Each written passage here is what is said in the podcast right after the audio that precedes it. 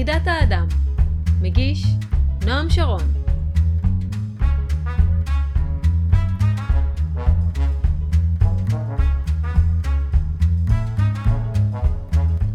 היה זה בזמנים קדומים. אז חיה בנפשות המתקדשים, בעוצמה רבה, המחשבה, כי כל אדם, מעצם טבעו, הוא חולה. והחינוך נתפס אז כתהליך ריפוי, אשר מביא לילד, עם בשלותו, את הבריאות הנחוצה לו למען יהיה בחייו אדם שלם. חידת האדם, פרק 16 חינוך ובריאות, חלק ראשון. המכתב אותו הקראתי, שתרגם המחנך גלעד גנבר, נכתב על ידי רודולף שטיינר לכבוד קבוצה של רופאים צעירים להם הרצה על רפואה אנתרופוסופית. ניתן להבין ממנו שני דברים עיקריים. הראשון, שהאדם נולד חולה, או יותר נכון, אם הפוטנציאל החלות מוטבע בתוכו. הדבר השני שניתן להבין הוא שהחינוך הוא הדרך להעניק לאדם את הבריאות הנחוצה לו בהמשך חייו. חינוך ובריאות שטיינר טען שמדובר בשני הצדדים של אותו המטבע. אבל נדמה שההבנה הזאת אינה קיימת מחוץ לאנתרופוסופיה.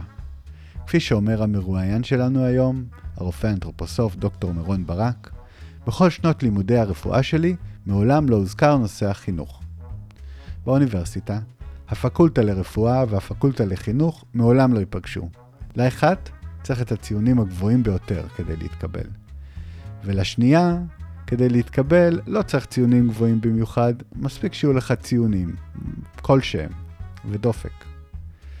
אבל, אם היה לנו בעולם יותר חינוך שמתחשב בבריאות, אז היה לנו הרבה פחות צורך ברופאים. איך זה קורה? כיצד חינוך יכול להשפיע לטובה או לרעה על בריאות האדם?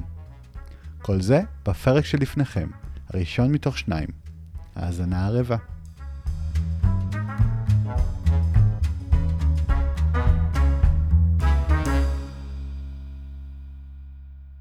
טוב, אז uh, שלום מירון. שלום נועם.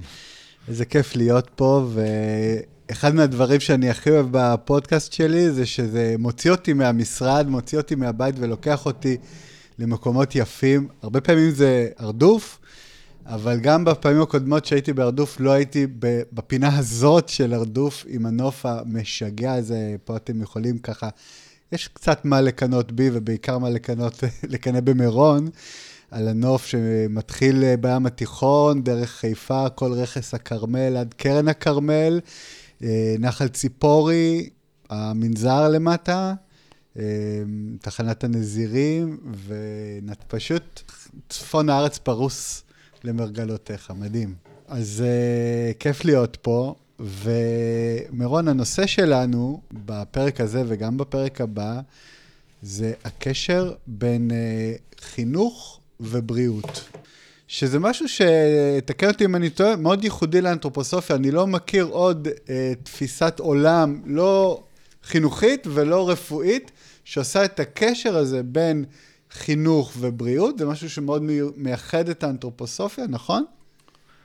אה, נכון מאוד. אה, היום אה, לכאורה כל התחום של החינוך ושל הרפואה הם תחומים נפרדים לגמרי, הם נלמדים בפקולטות שונות, ועד כמה שנים מהזווית שלי שלמד אה, בבית ספר לרפואה, אני לא זוכר שהזכירו אי פעם את ההקשרים של רפואה או בריאות לחינוך. אה, מה שאני כן אה, יודע וזוכר כשהייתי תלמיד בבית ספר רגיל לחלוטין, זה שהיה שם רופא שהיה מגיע, רופא, רופא ואחות שהיו מגיעים ומודדים ושוקלים אותנו ובודקים כל מיני אה, בדיקות בסיסיות. היו נותנים חיסונים, היה חינוך מיני, אבל אה, שום דבר מעבר לזה לא היה קשור לחינוך ורפואה. הרגע שבו אני פגשתי את זה בצורה העמוקה ביותר, זה היה במפגש שלי אה, כשעשיתי את ההתמחות ברפואה אנתרופוסופית, ושם פגשתי את זה בצורה המלאה ביותר, את ההקשרים האלה. אפשר אולי לצטט את שטיינר, שהוא אומר באיזשהו מקום שחינוך ורפואה זה בעצם שני צדדים של אותו מטבע, כן. שהם מזינים זה את זה. אתה יכול לתת להם דוגמה לאופן שבו חינוך ובריאות קשורים אחד לשני? Uh, האמת היא שהיום זה תחום שהולך uh, עם כל הדיכוטומיה הזאת שקיימת בין חינוך ורפואה. היום אנחנו רואים יותר ויותר מחנכים שמתעוררים לצורך לערב את התחום הטיפולי במיליה החינוכי שלהם. אבל אחד מהמחקרים פורצי הדרך שהבהירו את זה ופורסמו באחד העיתונים הרפואיים הכי יוקרתיים בלנצט היה מחקר שנעשה על ידי קבוצת רופאים אנתרופוסופיים בסקנדינביה שהם הלכו ובדקו את המצב הבריאותי של, של ילדים בבתי ספר ולדורף לעומת אה, קבוצת ילדים בבתי ספר רגילים ואחד הממצאים שהם עלו עליהם בצורה מובהקת זה שלאותם ילדים שלמדו בבתי ספר ולדורף הייתה תחלואה נמוכה בצורה מובהקת ביחס לילדים שלמדו בבתי ספר רגילים. לא רק, אבל גם בזכות העבודה הזאת הייתה איזושהי התעוררות. אבל אספקט נוסף שאני מרגיש שיש התעוררות לה, אה, כדי לנסות ולחבר בין שני התחומים האלה, היא בכלל שהיום אה, גם ברפואה וגם בהרבה תחומים אחרים מבינים שהכל קשור להכל. והפקטור שגורם, שנותן לזה עוצמת יתר, הוא בעיקר העלייה העקבית בתחלואה של ילדים, בתחלואה של מחלות תלויות תרבות. השמנה? השמנה מצד אחד, אנורקסיה מצד שני. כן, אה, סכרת אה, והקשר שלה למסכים. וזה הרבה הרבה קשור לכל השינויים הדרמטיים שהתרבות הדיגיטלית הזאת היום אה, מספקת לנו. זאת אומרת, כשאני אומר תלויות תרבות, זה בעצם המקור התרבותי הוא המקור החינוכי. כי כשילד נחשף למסכים, אנחנו יודעים היום מהרבה מאוד אה, מחקרים, שזה גם מעורר את הפרעות הקשב והריכוז, זה גם אה, מגביר את הנטייה להתמכרויות, זה גם מגביר את, הנת... את השכיחות של הפרעות האכילה, וגם כמובן את כל הנושא של ההשמנה, הסכרת והסינדרום המטאבולי שמזינים זה את זה. ויש עוד ועוד ועוד שאני יכול, אה, שאם יהיה צורך אני יכול לספר עליהם. כן. אפשר לקרוא, ו- ויש גם את הספר ש- ששם זה מן הסתם אה, מפורט יותר. אה, אבל אני חושב שעוד נקודה אה, חשובה שצריך להגיד, זה שהקשר בין חינוך לבריאות הוא לא רק בשלב הילדות, כלומר, ומשפיע על הבריאות של האדם לא רק כשהוא ילד ונער, אלא גם על הבריאות המאוחרת שלו כבן אדם בוגר. וזה משהו שבאמת גם מייחד את האנתרופוסופיה, שמסתכלים על כל טו... מחזור החיים של הבן אדם, ומבינים שמה שקורה בגיל צעיר משפיע על מה שיקרה עם האדם בגיל מבוגר. נכון מאוד. ואם אנחנו גולשים לרגע לכל הגישה או נקודת המבט האנתרופוסופית על התפתחות הילד, אז אחד הדברים שאנחנו מבינים זה שבשנים הראשונות של ההתפתחות של הילד, ובמיוחד בשבע שנים, שש, שבע שנים הראשונות להתפתחות שלו, אנחנו רואים שם תהליכי גדילה אינטנסיביים בצורה דרמטית. למשל, הנפח של המוח בין הלידה לגיל שנה מגיע ל-60% מהנפח הסופי שלו. זאת אומרת, רק ב-20 שנה הבאות בחייו של הילד והנער, הנפח של המוח יגדל רק ב-40 אחוז. כן, אה, וכנ"ל לגבי המשקל שמשלש את עצמו אה, תוך הש... בשנה הראשונה. ה-22 שיניים שיוצאות בשנתיים, אה, עד גיל שנתיים וחצי, המשקל, הגובה. זאת אומרת, מה שאנחנו רואים פה זה תהליכי גדילה מאוד מאוד אינטנסיביים, שהם בעצם ההשתקפות של פעילות של מערך של כוחות חיים, שאנחנו מתבוננים עליו גם בחינוך האנתרופוסופי וגם ברפואה האנתרופוסופית. וכוחות החיים האלה עובדים אל תוך הגוף הפיזי. אבל ככל שהילד הולך ומתבגר, ובמיוחד לקראת הבשלות שלו לכיתה א', הכוחות החיים האלה משתחררים מהגוף הפיזי ועוברים להיות בשירותו, בשירותם של כוחות החשיבה וכוחות הנפש שלו. ולכן אנחנו כל כך גם uh, שמים לב לכל הנושא הזה של בשלות לכיתה א', שדרך אגב, היום, ממש בשנה האחרונה, יצאו כמה מחקרים פה בארץ שמעידים על השכיחות, שכיחות היתר בהפרעות הקשב וריכוז אצל אותם ילדים שמתחילים כיתה א' לפני גיל 6, או okay. אוקיי. סביב גיל 6. מעולה. אז אני רוצה שנעמיק לתוך הנושא הזה, אבל לפני כן רגע ניישר קו וככה נחזור על דברים שאמרת עבור המאזינים שלנו, נוודא שכולם הבינו בעצם, אה, או שאני הבנתי את מה שאתה אומר, שבגיל, בשבעון הראשון, בשבע השנים הראשונות של הילד, כוחות הגדילה הם מאוד מאוד אה, משמעותיים, ואם אנחנו בשלב הזה מפריעים להם באמצעות חינוך או לימוד או הוראה אינטלקטואלית בגיל הזה, זה למעשה פוגע בכוחות האלה, מפריע להם לעצב ולבנות את הגוף בצורה טובה, וזה בא לידי ביטוי אחר כך גם בילדות והנערות וגם בגיל מבוגר יותר כהפרעות התפתחותיות ומחלות. כן, אפשר, אפשר אה, גם לעשות ולהתבונן לזה מנקודת מבט קצת אחרת, שבעצם התינוק שנולד, הוא נולד עם מטען גנטי שמעצב את הגוף הפיזי שלו, אבל המטען הגנטי הזה הוא לא שלו. המטען הגנטי הזה ניתן לו על ידי ההורים שלו. ומה, ואחד הדברים החשובים שמתרחשים בשנים הראשונות להתפתחות הילד, זה שהוא מתמיר ומשנה את הגוף הפיזי הזה שהוא קיבל מההורים שלו, שהוא בעצם לא שלו. ירושה. כן, ירושה. הוא מתמיר אותו כדי שהוא יוכל לשמש אותו ככלי אינדיבידואלי עבורו.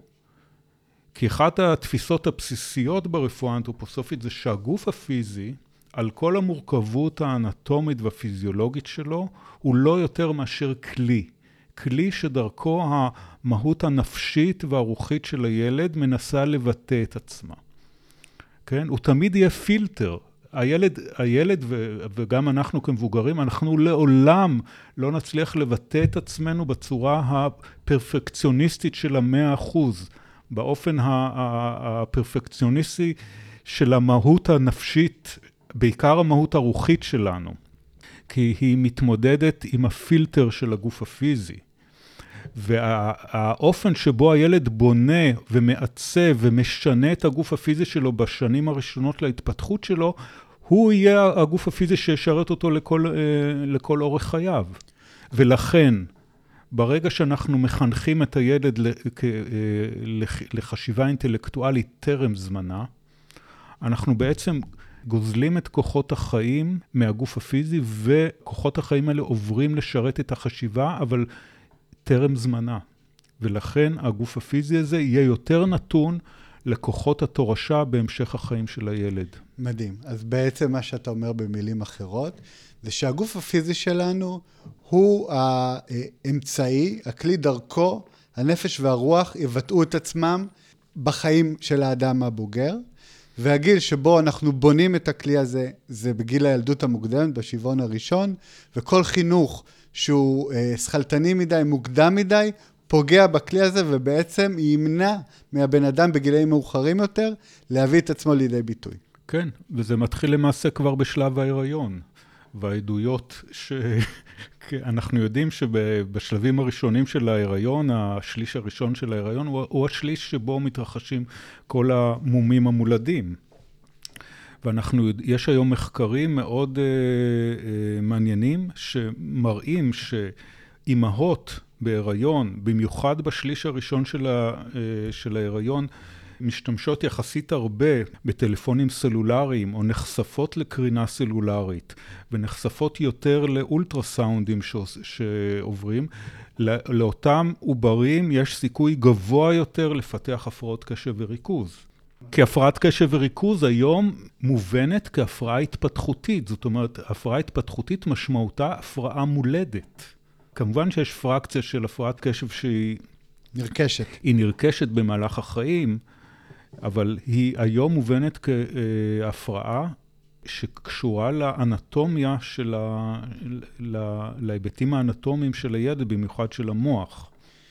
אוקיי, okay, אז אני רוצה להחזיר אותנו לנקודה, בעצם הדבר הראשון שאנחנו יכולים להגיד בצורה ברורה על הקשר בין חינוך ובריאות, אם ניקח את הדוגמה של השכלתניות המוקדמת והכניסה לכיתה א', פה יש, אה, אולי ככה צריך להגיד למי שלא יודע, בחינוך האנתרופוסופי נכנסים לבית הספר בגיל 7 ולא בגיל 6, פשוט מתוך ההבנה שבגיל 7 קיימת הבשלות הפנימית של הילד באמת להתחיל ללמוד. לפני כן, הוא עדיין לא באמת בשל, ולמעשה כניסה מוקדמת מדי לעולם האינטלקטואלי תפגע בו באופן שבו כבר ציינו. כן, אה, אולי, אולי זה גם המקום להזכיר איזשהו מחקר שנעשה על טווח אה, שנים יותר גדול משבע-שמונה שנים, על ילדים שהתחילו כיתה א' לפני גיל, בגיל שש או ומטה.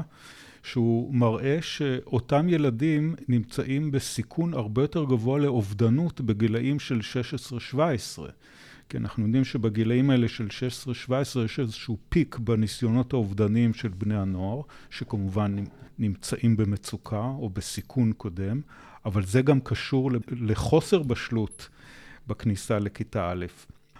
עכשיו, אני לא, אני, אני לא חושב שצריך בצורה דוגמטית להיאחז במספר 7, בגיל 7 שנים. אני, אה, כי אנחנו רואים פה מנעד מאוד גדול של ילדים. אנחנו יכולים לראות גם ילדים שהם בגיל 6 וחצי ושהם כבר פיתחו את הבשלות הזאת. ולכן אני לא הייתי אה, אה, שם בצורה אה, כל כך דוגמטית את המספר 7. ברור, העניין הוא באמת הבשלות. הבשלות עצמה, שאנחנו בודקים אותה בין השאר גם במרפאות, בודקים את הבשלות הרגשית, את הבשלות המוטורית. את ה... ועוד הרבה מאוד פקטורים. אוקיי, okay, אז באמת, עכשיו זה בדיוק התקופה שבה מתחילה ההרשמה לכיתה א'. אתה רוצה אולי להגיד ככה כמה אינדיקטורים בסיסיים שאפשר להסתכל על ילד ולראות? האם הוא בשל לכיתה א'? קודם כל, אה, אנחנו צריכים לראות אה, מבחינה רגשית, לנסות ולהתבונן אה, מנקודת המבט של שלושת כוחות הנפש של הילד, של החשיבה, הרגש ורצון. אני הרבה פעמים, אחת השאלות הראשונות שאני שואל את הילד כשהוא כשיש איזושהי דילמה האם להעלות אותו לכיתה א' או לא, והוא מופנה אליי, אני שואל אותו, האם אתה רוצה לעלות לכיתה א'? האם אתה באמת רוצה? או שאתה רוצה להישאר עוד שנה אחת בגן? יש ילדים, בוא נאמר, רוב הילדים באמת אומרים שהם רוצים, במיוחד הילדים שיש להם כבר אחים יותר גדולים, אבל יש ילדים שבפירוש אומרים, אה, או שהם, אה, אה, קשה להם מאוד לענות על השאלה הזאת, או שהם אומרים, לא, אני רוצה להישאר עוד שנה בגן. זאת אומרת, מה שאני בודק פה זה איפה נמצא הרצון של הילד. מבחינה רגשית, אה, אה, אה, הרבה פעמים אנחנו צריכים לשים לב האם יש לו נטייה לעבור מאסטרטגיית הלמידה של החיקוי גם לאסטרטגיית הלמידה שלה, שהיא יותר מושתתת על זיכרון ומושגים. כי זאת בעצם הטרנספורמציה שהילד עובר מגיל הגן לבית הספר. כן, בגיל הגן כל תהליך הלמידה שלו מושתת על האסטרטגיית הלמידה הלא מודעת שהיא החיקוי. Mm-hmm. וכשהוא עובר לבית הספר זה בהדרגה עובר, אפשר לומר עד uh, כיתות ד', אפילו לפעמים ה', יותר ויותר לאסטרטגיית הלימוד שמושתתת על זיכרון, תודעה ומושגים. Okay. אז צריך לראות איפה הוא נמצא בתחום הזה.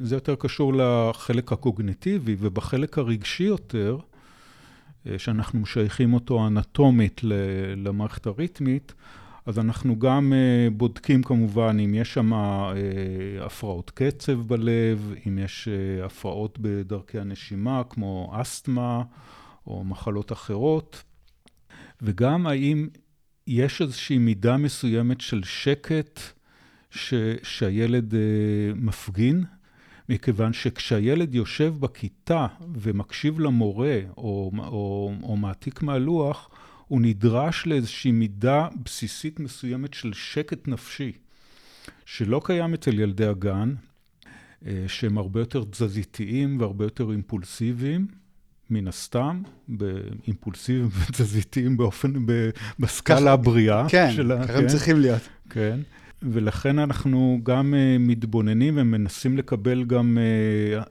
חוות דעת של הגנ... הגננים, גננות, על אה, איך הילד מחכה בגן, איך הוא מבחינת השקט הנפשי שלו, האם יש אה, מוסכויות יתר, האם יש אה, תנועתיות יתר וכולי.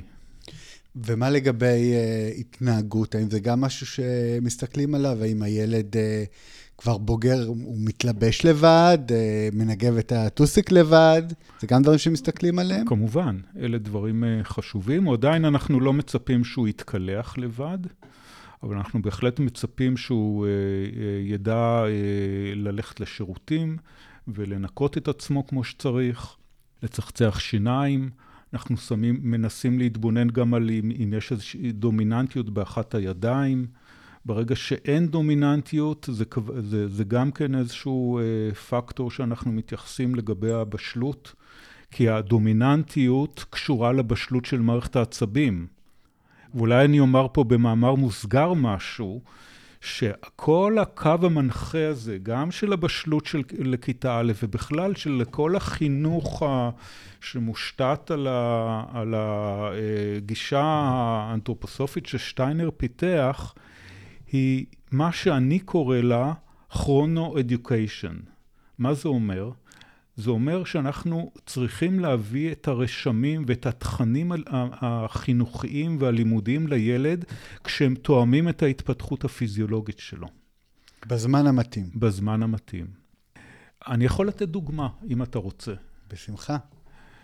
למשל, בכיתה ו', אחד הדברים שאנחנו רואים, אה, שמופיעים בסילבוס, שהם חדשים, שלא היו עדיין בכיתה ה', כשילד מגיע לגיל 12, סביב גיל 12, בכיתה ו', אנחנו רואים שמופיעים שם אה, שיעורים כמו גיאומטריה, פיזיקה, אם אני לא טועה. אה, מופיעים שם אה, מקצועות לימודיים שהם יותר דורשים את הפעילות הקוגנטיבית של הילד, או במילים אחרות, דורשים יותר מאמץ ממערכת העצבים שלו.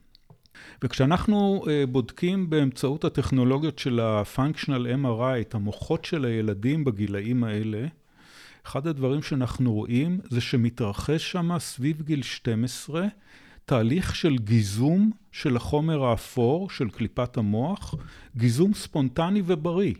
זאת אומרת, קליפת המוח, החומר האפור במוח, ששם מתרחשים כל תהליכי הלמידה של הילד, נעשים דקים יותר. יש שם תאים מיוחדים שאחראים ליצור את הגיזום הזה. זה נקרא אפופטוזיס. תאים אה, שמבצעים אפופטוזיס. העובי של קליפת המוח הולך ונעשה דק. שנה, שנה, שנה או שנה וקצת אחרי זה, זה מתחיל אה, לחזור לגדילה הטבעית שלו. וכשאנחנו מתבוננים על התיאורים של שטיינר, של מה שקורה מנקודת המבט ה... על-חושית בהתפתחות של הילד, אנחנו מבינים שבאותו זמן הגוף של הנפש של הילד נכנס עמוק או מתגשם עמוק יותר, עושה איזה קפיצת מדרגה בהתגשמות שלו אל תוך הגוף הפיזי ובין השאר אל המוח, והוא זה שגורם לגיזום הזה. ולכן זה באותו זמן מתאים גם להביא את המקצועות היותר קוגנטיביים האלה, כמו הגיאומטריה. כלומר, אתה נותן פה מקרה שבו מדע המוח, מחקר המוח, מאשש אה, הנחת יסוד בחינוך ולדורף, בדיעבד אפשר לומר. כן, אנחנו רואים את זה גם בכל הנושא של הבשלות לכיתה א', עם המחקרים האלה. ששטיינר בעצם אה, אה, אה, ראה לרחוק, כן, הוא ראה לרחוק אה, עד לתקופה שלנו, ואולי גם לתקופות הרבה יותר מאוחרות, כן. כשהוא עיצב את, את מה שהוא עיצב. אני חושב שאין דבר שאנתרופוסופים אוהבים כמו אה, מחקרים שמוכיחים ששטיינר צדק. זה השיא. אורגזמה. כן, מצד שני, זה היום, אה, היום אנחנו חיים בעידן שה... כדי אה, להצדיק את מה שאנחנו עושים, אה, התחום המחקרי הוא, הוא הכרחי. בכל, בכל תחום שהוא, לא רק בתחום של החינוך. לחלוטין אני מסכים איתך, וזאת גם הסיבה שבאדם העולם אנחנו מוצאים פעם בשנה את אה, גיליון מדע הרוח, שזה גיליון אה, מחקרים, בדיוק השבוע או שעבר הגיע לקוראים, ואני ככה רשמתי לעצמי אה, לשים יד על המחקר הנורבגי שסיפרת עליו, אולי נתרגם ונפרסם. שוודי. השוודי, סליחה, אוקיי. אה, אולי נתרגם ונפרסם אותו בכרך הבא של מדע הרוח. אוקיי. מעולה. אז דיברנו על האופן ה, אה, שבו החינוך האנתרופוסופי בעצם מביא את הילד לאט לאט לבשלות ללמידה. אה, דיברנו על אה, כך שלא פונים בצור... למוח מוקדם מדי, מצד שני יש את הרגע הנכון לפנות, להתחיל לפנות למוח בצורה ישירה, דיברת על גיל 12, זה השלב שבו המקצועות האינטלקטואליים יותר נכנסים לתוך תוכנית הלימודים. אני מניח שכל, לכל הסילבוס וצורת הלימוד הזאת יש גם השפעה על ה, לא רק על המוח ולא רק על הבריאות, אלא גם על הנפש ועל החוסן הנפשי של הילד. כן. את זה אנחנו בעיקר רואים בסיטואציות של ילדים שעוברים חוויות טראומטיות. שם אנחנו רואים את התגובה לחוויות הטראומטיות, ואחד הדברים שאנחנו רואים זה שעם קבוצת ילדים, כמו שזה מתואר גם בספרות, עוברת חוויה טראומטית מסוימת, יש ילדים שיגיבו בעוצמה יתרה, ויש ילדים שכמעט ולא יפתחו סימפטומים. אוקיי, okay, אתה מדבר פה על הנושא של חוסן נפשי, רזיליאנס? כן. אוקיי, ואיך זה בא לידי ביטוי? איך החינוך משפיע על זה? לפני שניגע בזה, אולי אני אספר, אולי אני אזכיר את ה, בעצם את הפרדיגמה פורצת הדרך, שפרצה את כל הדרך היום למחקר של הרזיליאנס, בסוגריים גורמי חוסן, אה, שהיא היום, אה, זה היום תחום שהוא נחקר לפני ולפנים, הוא ממש נמצא בפרונט של ה... אה, של הרבה מאוד מחקרים, גם בתחום הפסיכיאטרי, גם בתחום הפסיכולוגי.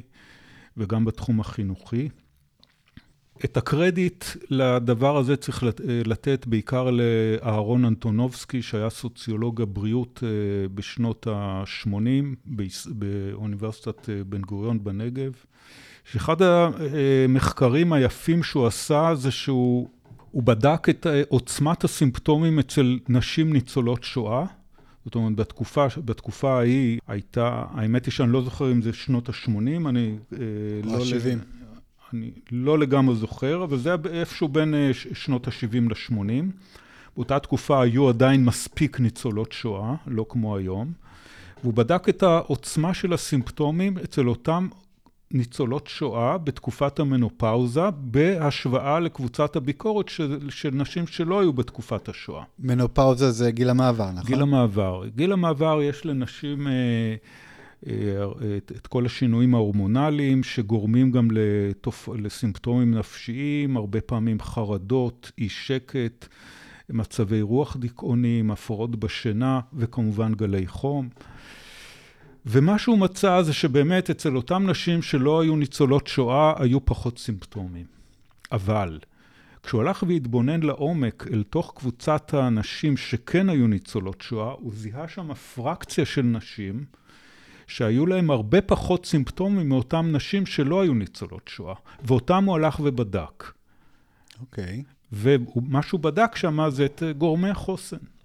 ואחת המסקנות שהוא הגיע אליהן זה שחוסן נפשי קשור לתחושת הלכידות הפנימית של הילד, שהיא מתפתחת בגיל, הוא, הוא, הוא, הוא אה, טען שזה מתפתח סביב גילי 10, בין גילי 9 ל-11 בעיקר, אה, מסיבותיו הוא. אני עד אה, היום לא, לא כך הבנתי איך הוא הגיע דווקא לגיל הזה.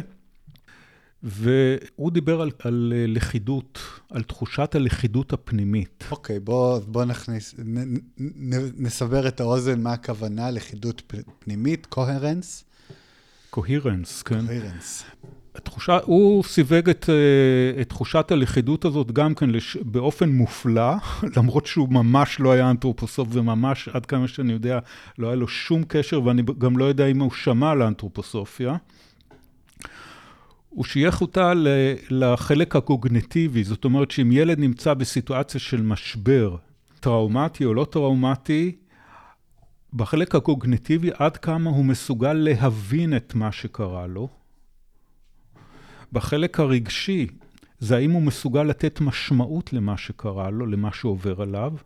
ובחלק היותר, אה, שאנחנו קוראים לו יותר אה, בספירה של הרצון, או, אה, או הוא קרא לו יותר בספירה של, ה, של האקטיביות של המעשים, עד כמה הוא יכול לפעול בסיטואציה של משבר, כדי לשנות אותו.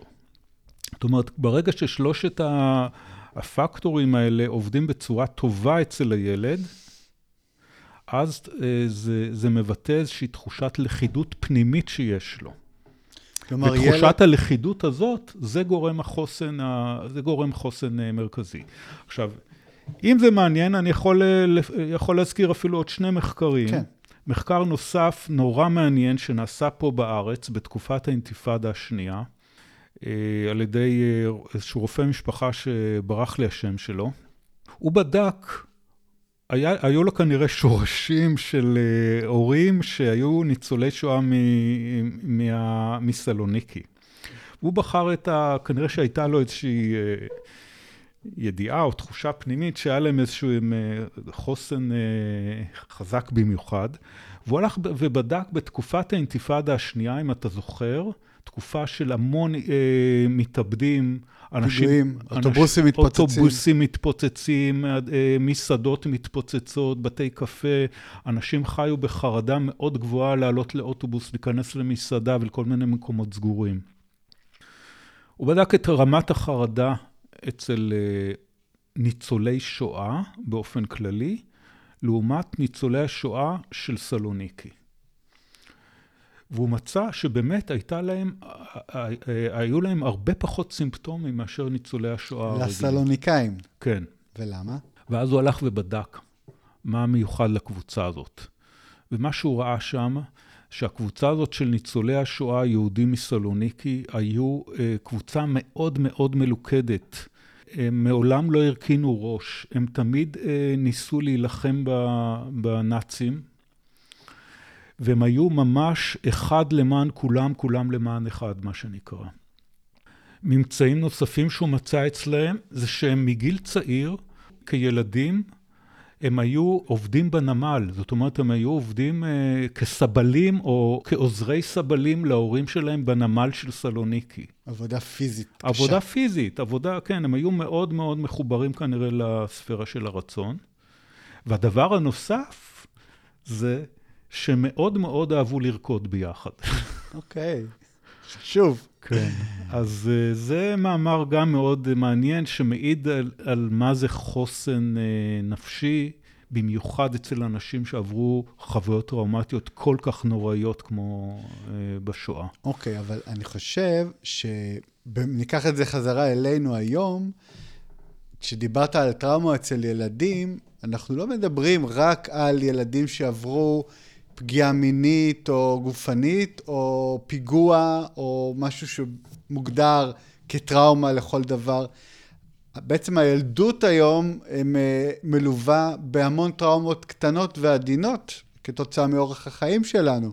זה יכול להיות דברים שהם, אה, לנו ייראו לא משמעותיים, אבל לילדים זה יחווה כאירוע של טראומה עדינה. כן. אז uh, לכן אפשר uh, לשים את כל הנושא של טראומה uh, בעצם על ספקטרום. ספקטרום שנע מ, בקצה האחד מטראומה מינורית בודדה, בקצה האחד, ובקצה השני טראומה מג'ורית כמו התעללות מינית, אבל מתמשכת.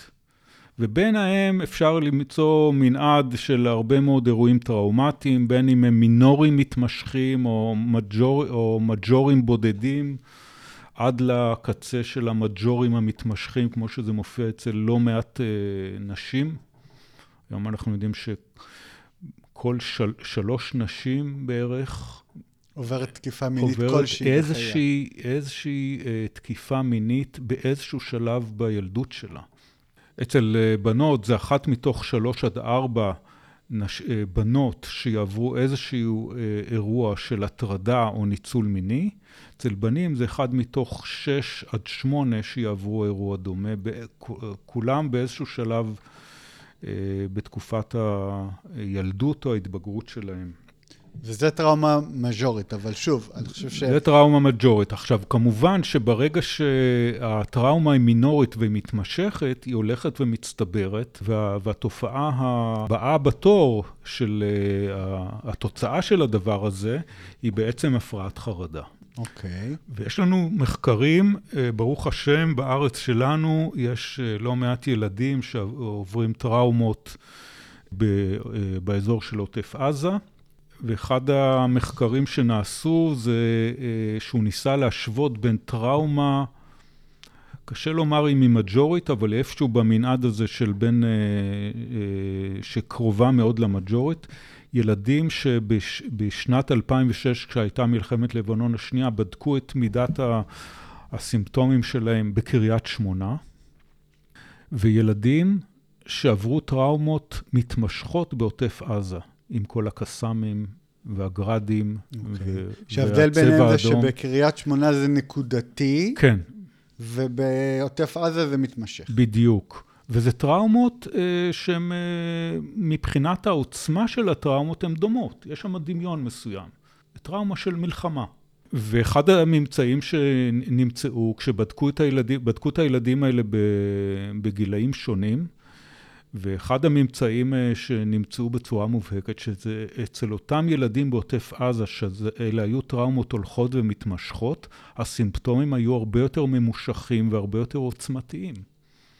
זאת אומרת שברגע טרא, שהטראומה היא מינורית ומתמשכת, היא גם מצטברת, והיא גורמת להפרעת חרד, חרדה. והפרעת החרדה הזאת יכולה גם לבוא לידי ביטוי כהפרעת קשב וריכוז, במיוחד כשיש לילד את הגנטיקה המתאימה להפרעת קשב וריכוז. ואם זה לא מטופל כמו שצריך, זה יכול גם להתקדם להפרעות דיכאוניות. אוקיי, okay, אז הפרעות חרדה והפרעות קשב וריכוז, אלו שתי המנות העיקריות של הפרק הבא שלנו, ואנחנו נגיע לזה בקרוב. כדי לסגור את הפרק הזה, אני רוצה רגע שוב לחזור אל הנושא של הרזיליאנס, אל הקשר בין חינוך ובריאות וחינוך ולדורף, ולשאול אותך איך חינוך ולדורף אה, יוצר את החוסן הנפשי אצל הילדים. חשוב לומר שה... שחינוך ולדורף הוא לא, ה... הוא לא המסגרת היחידה, הוא מסגרת מאוד מרכזית ומשמעותית ביצירת החוסן, אבל לא פחות מזה, זה מה שקורה במסגרת של המשפחה. ברור, זה מין, זה מערכת משולבת. כן.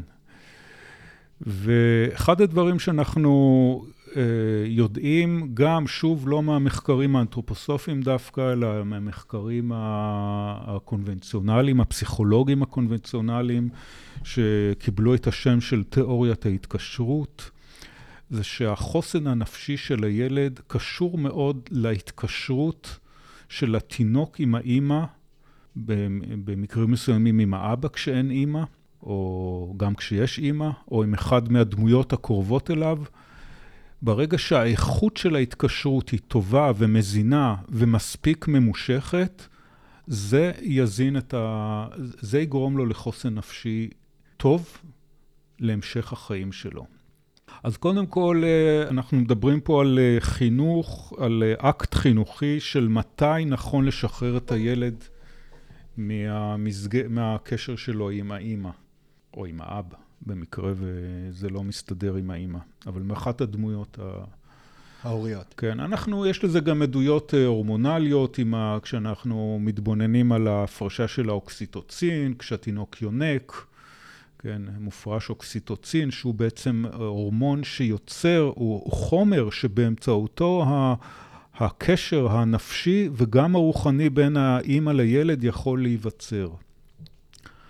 הילד יכול להרגיש עטוף בשלבים האלה, אחרי שהוא יוצא, מה, אה, יוצא מהמעטפת החמימה וה, והמגינה הזאת של הרחם בזמן ההיריון. אה, אוקיי, okay, אז אתה אומר שאבן היסוד אז... לחוסן נפשי זה הקשר עם ההורים, עם האימא או האבא, בינקות המוקדמת. אחד מהם. זה אחד, אחד המשמעותיים בהם. והיום אנחנו, היום אנחנו יודעים שבתרבות שלנו רוב, רוב הילדים, לדעתי, עושים... אה, מופרדים מופ... בשעה הראשונה מאימא שלהם. לא, השעה הראשונה היא פחות משמעותית, אבל מה שמשמעותי זה שהם יוצאים לפעוטון בגיל שלושה חודשים. כמו שמוטי לוי אוהב להגיד, ננטשים בפעוטון. כן, למרות שיש פעוטונים שאני בטוח שמקבלים שם הרבה מאוד יחס חם ו... ואת כל מה שהם אה, יכולים להיות ניזונים ממנו, אבל זה עדיין לא תחליף לאימא, שילד מופרד בגיל שלושה חודשים לפעוטון. אז הרבה מאוד ילדים מופרדים. אז, אז פקטור אחד זה גם כן כמובן האיכות של ההתקשרות בין האימא, עד כמה האימא זמינה לתינוק ומתי היא משחררת אותו, ו- ועל זה שטיינר מדבר, כן, אה, בהרבה מקומות. הוא מדבר על גיל שלוש, אני חושב שהיום זה כבר אה, כן. קשה. היום זה קשה מאוד, אבל אה, אנחנו, אני, אני גם אומר לכל אימא שבאה ומתייעץ איתי על זה, שכל...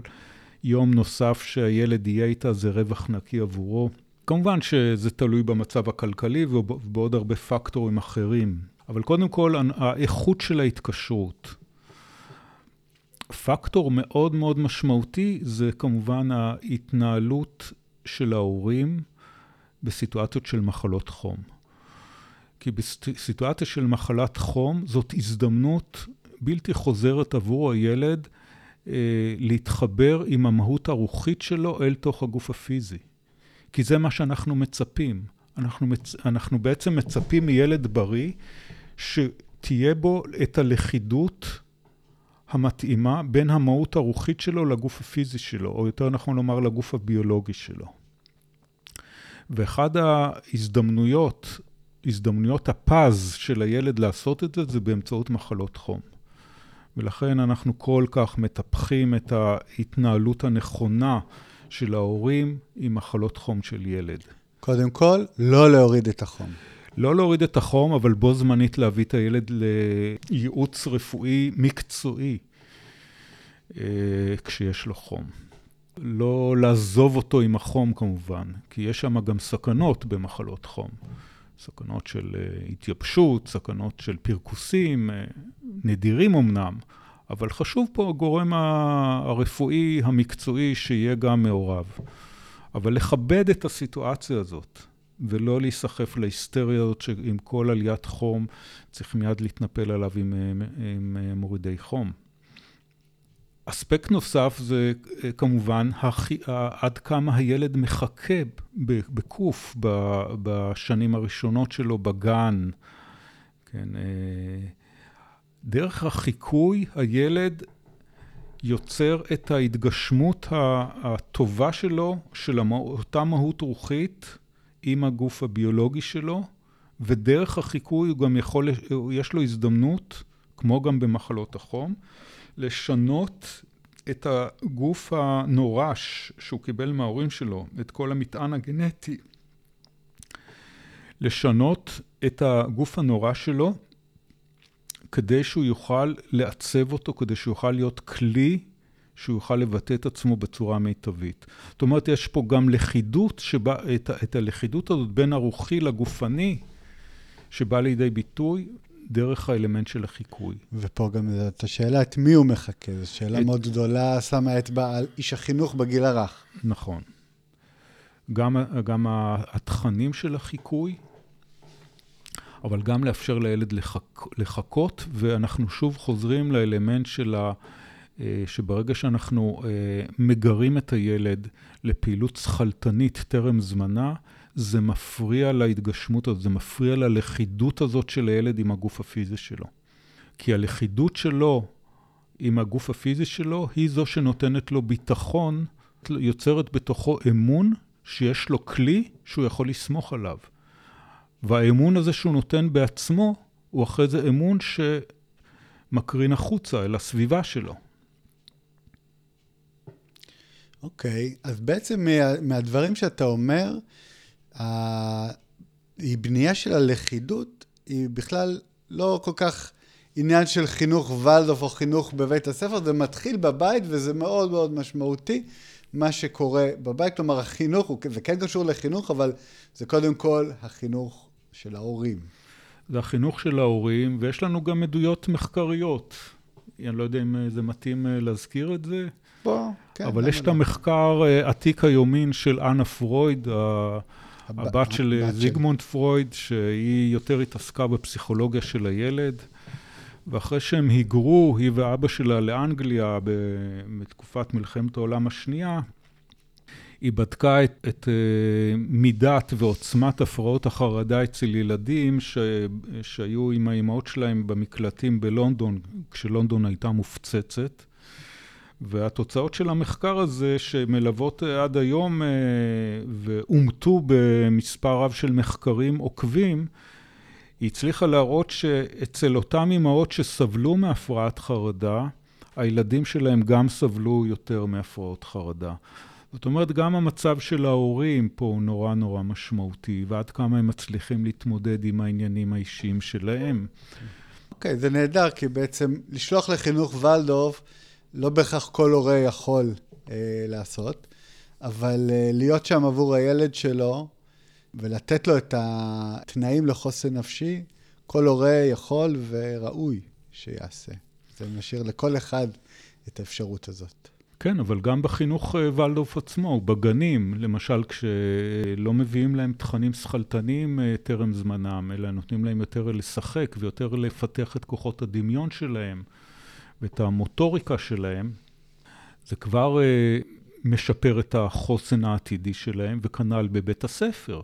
כשמביאים להם את ה, מה שקראתי לו קודם, הכרונו-אדיוקיישן, חינוך פר זמן, חינוך תלוי זמן, חינוך שתואם את ההתפתחות הפיזיולוגית של הילד, כן? באומנויות, בעושר העצום הזה של האומנויות שהילדים נחשפים אליו, המוזיקליות, הדרמטיות, הפלסטיות.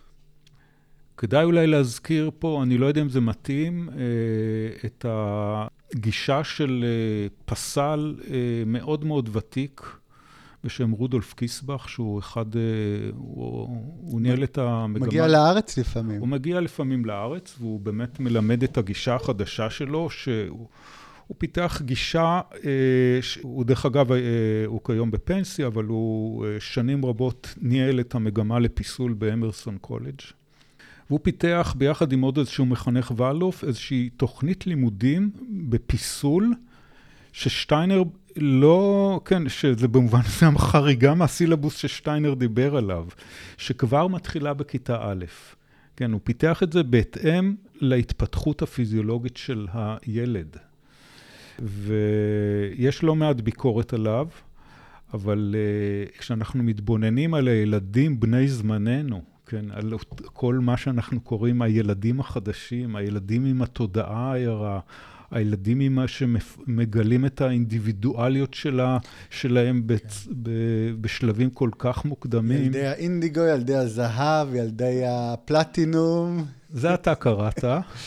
יש כל, יש להם כל מיני כן, תארים. כן, אבל אין ספק שהיום מתגשמים ילדים עם איכויות שונות, אה, מאוד מגוונות דרך אגב, אה, לכן אה, לאו דווקא עם, כמו שמתוארים בספרים של גרד קולווינד, סטאר, הילדי כוכב. כן, יש כל מיני איכויות שמתגלות, שהן מיוחדות. אנחנו יכולים לראות כמה זה חשוב, הפעילות הזאת של העבודה עם הידיים, הפיסול. כי באמצעות הפיסול, אנחנו מביאים את ה...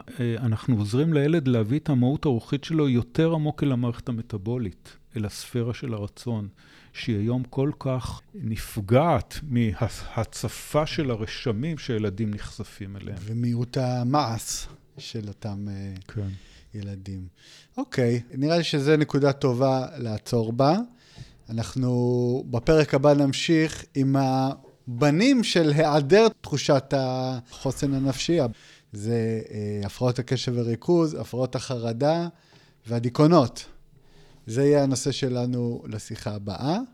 תודה, מירון, על הדברים עד כאן, ונתראה בפרק הבא. תודה לך, נועם.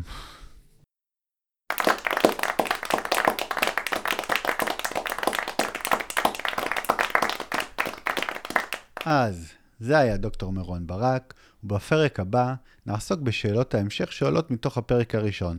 הפרעות קשב וריכוז, הפרעות חרדה, מה הקשר שלהן לחינוך ואיך אפשר לטפל בהן לפי הגישה האנתרופוסופית לפני שמעליתים את הילד בתרופות. כמו כן, נדבר על עבודתו של מירון בפקולטה לרפואה בחיפה, על האופן המרגש שבו מתקבלת הרפואה האינטגרטיבית והרפואה האנתרופוסופית בתוכה על ידי סטודנטים צעירים לרפואה. נשאל מה נדרש מרופא אנתרופוסוף, וגם נספר על רופאים אנתרופוסופיים אותם ניתן לפגוש דרך קופות החולים. אם הנושא מעניין אתכם ואתם רוצים להעמיק לתוכו, ניתן לרכוש את ספרו החדש של דוקטור מירון ברק, ילדים חסרי מנוח, באתר אדם עולם. עוד באתר אדם עולם, עלו לאזור המנויים כל המחקרים שהתפרסמו בכרך מדע הרוח 4. המנויה אורנה ברייט כתבה לנו בסוף השבוע, רק רציתי לשתף. קיבלתי את הספר והרגשתי כאילו הוא נכתב במיוחד בשבילי. מאוד מתרגשת, מדפדפת בין המחקרים, לא יודעת במה להתחיל. כיף אמיתי. תודה. והמילה כיף נכתבה עם ארבעה יהודים בין הכף לפה הסופית, מה שמעיד על עוצמת הכיף של הקוראת. אורנה גם סיפרה שהיא מאזינה לפודקאסט שלנו ומאוד נהנית, אז תודה רבה אורנה על השיתוף. הכי כיף זה לקבל משובים, כי כשיוצרים תוכן למדיה המונית ולא רואים את הפנים של הקהל, זה יכול להרגיש לפעמים קצת כמו לראות באפלה. ובאדם צעיר החלו החגים. איזה חגים? אתם שואלים? חגי הקניות כמובן. Shopping IL, Black Friday, Cyber Monday, יום הרווקים הסיני, קדחת הקניות באינטרנט שוטפת גם את אדם צעיר, וכרגע כל האתר בהנחות שנעות בין 25 ל-40 אחוזים. ההנחות הם על גיליונות עבר, ספרים, merchandise של זלמן, וכמובן, מנויים. פרט טריוויה מעניין לגבי אדם צעיר, הוא שאנחנו כנראה העיתון היחיד בארץ, ואולי בעולם כולו, שממשיך להדפיס מהדורות עבר ברגע שהן אוזלות. והן אוזלות. רק בחודש שעבר, כהכנה לאירוע הקניות הזה, הדפסנו 4,500 עותקים של גיליונות עבר. החל מהשנה הראשונה של אדם צעיר. הסיבה לכך היא שכל גיליון אדם צעיר הוא פריט על-זמני שעומד בפני עצמו ואינו מאבד את ערכו ואת הרלוונטיות שלו כאשר הוא מתיישן. כל גיליונות ההדפסה המחודשת, ובכלל כל גיליונות אדם צעיר, זמינים כעת לרכישה והנחות מפליגות באתר אדם צעיר. זהו להפעם, נתראה בעוד שבועיים בפרק ההמשך. עד אז, שימו לב. thank you